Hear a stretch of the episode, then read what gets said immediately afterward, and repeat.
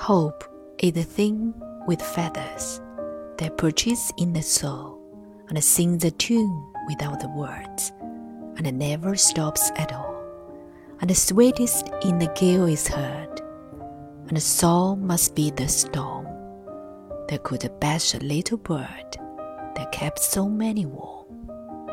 I've heard it in the chillest land and on the strangest sea, yet never in extremity it asked a crumb of me.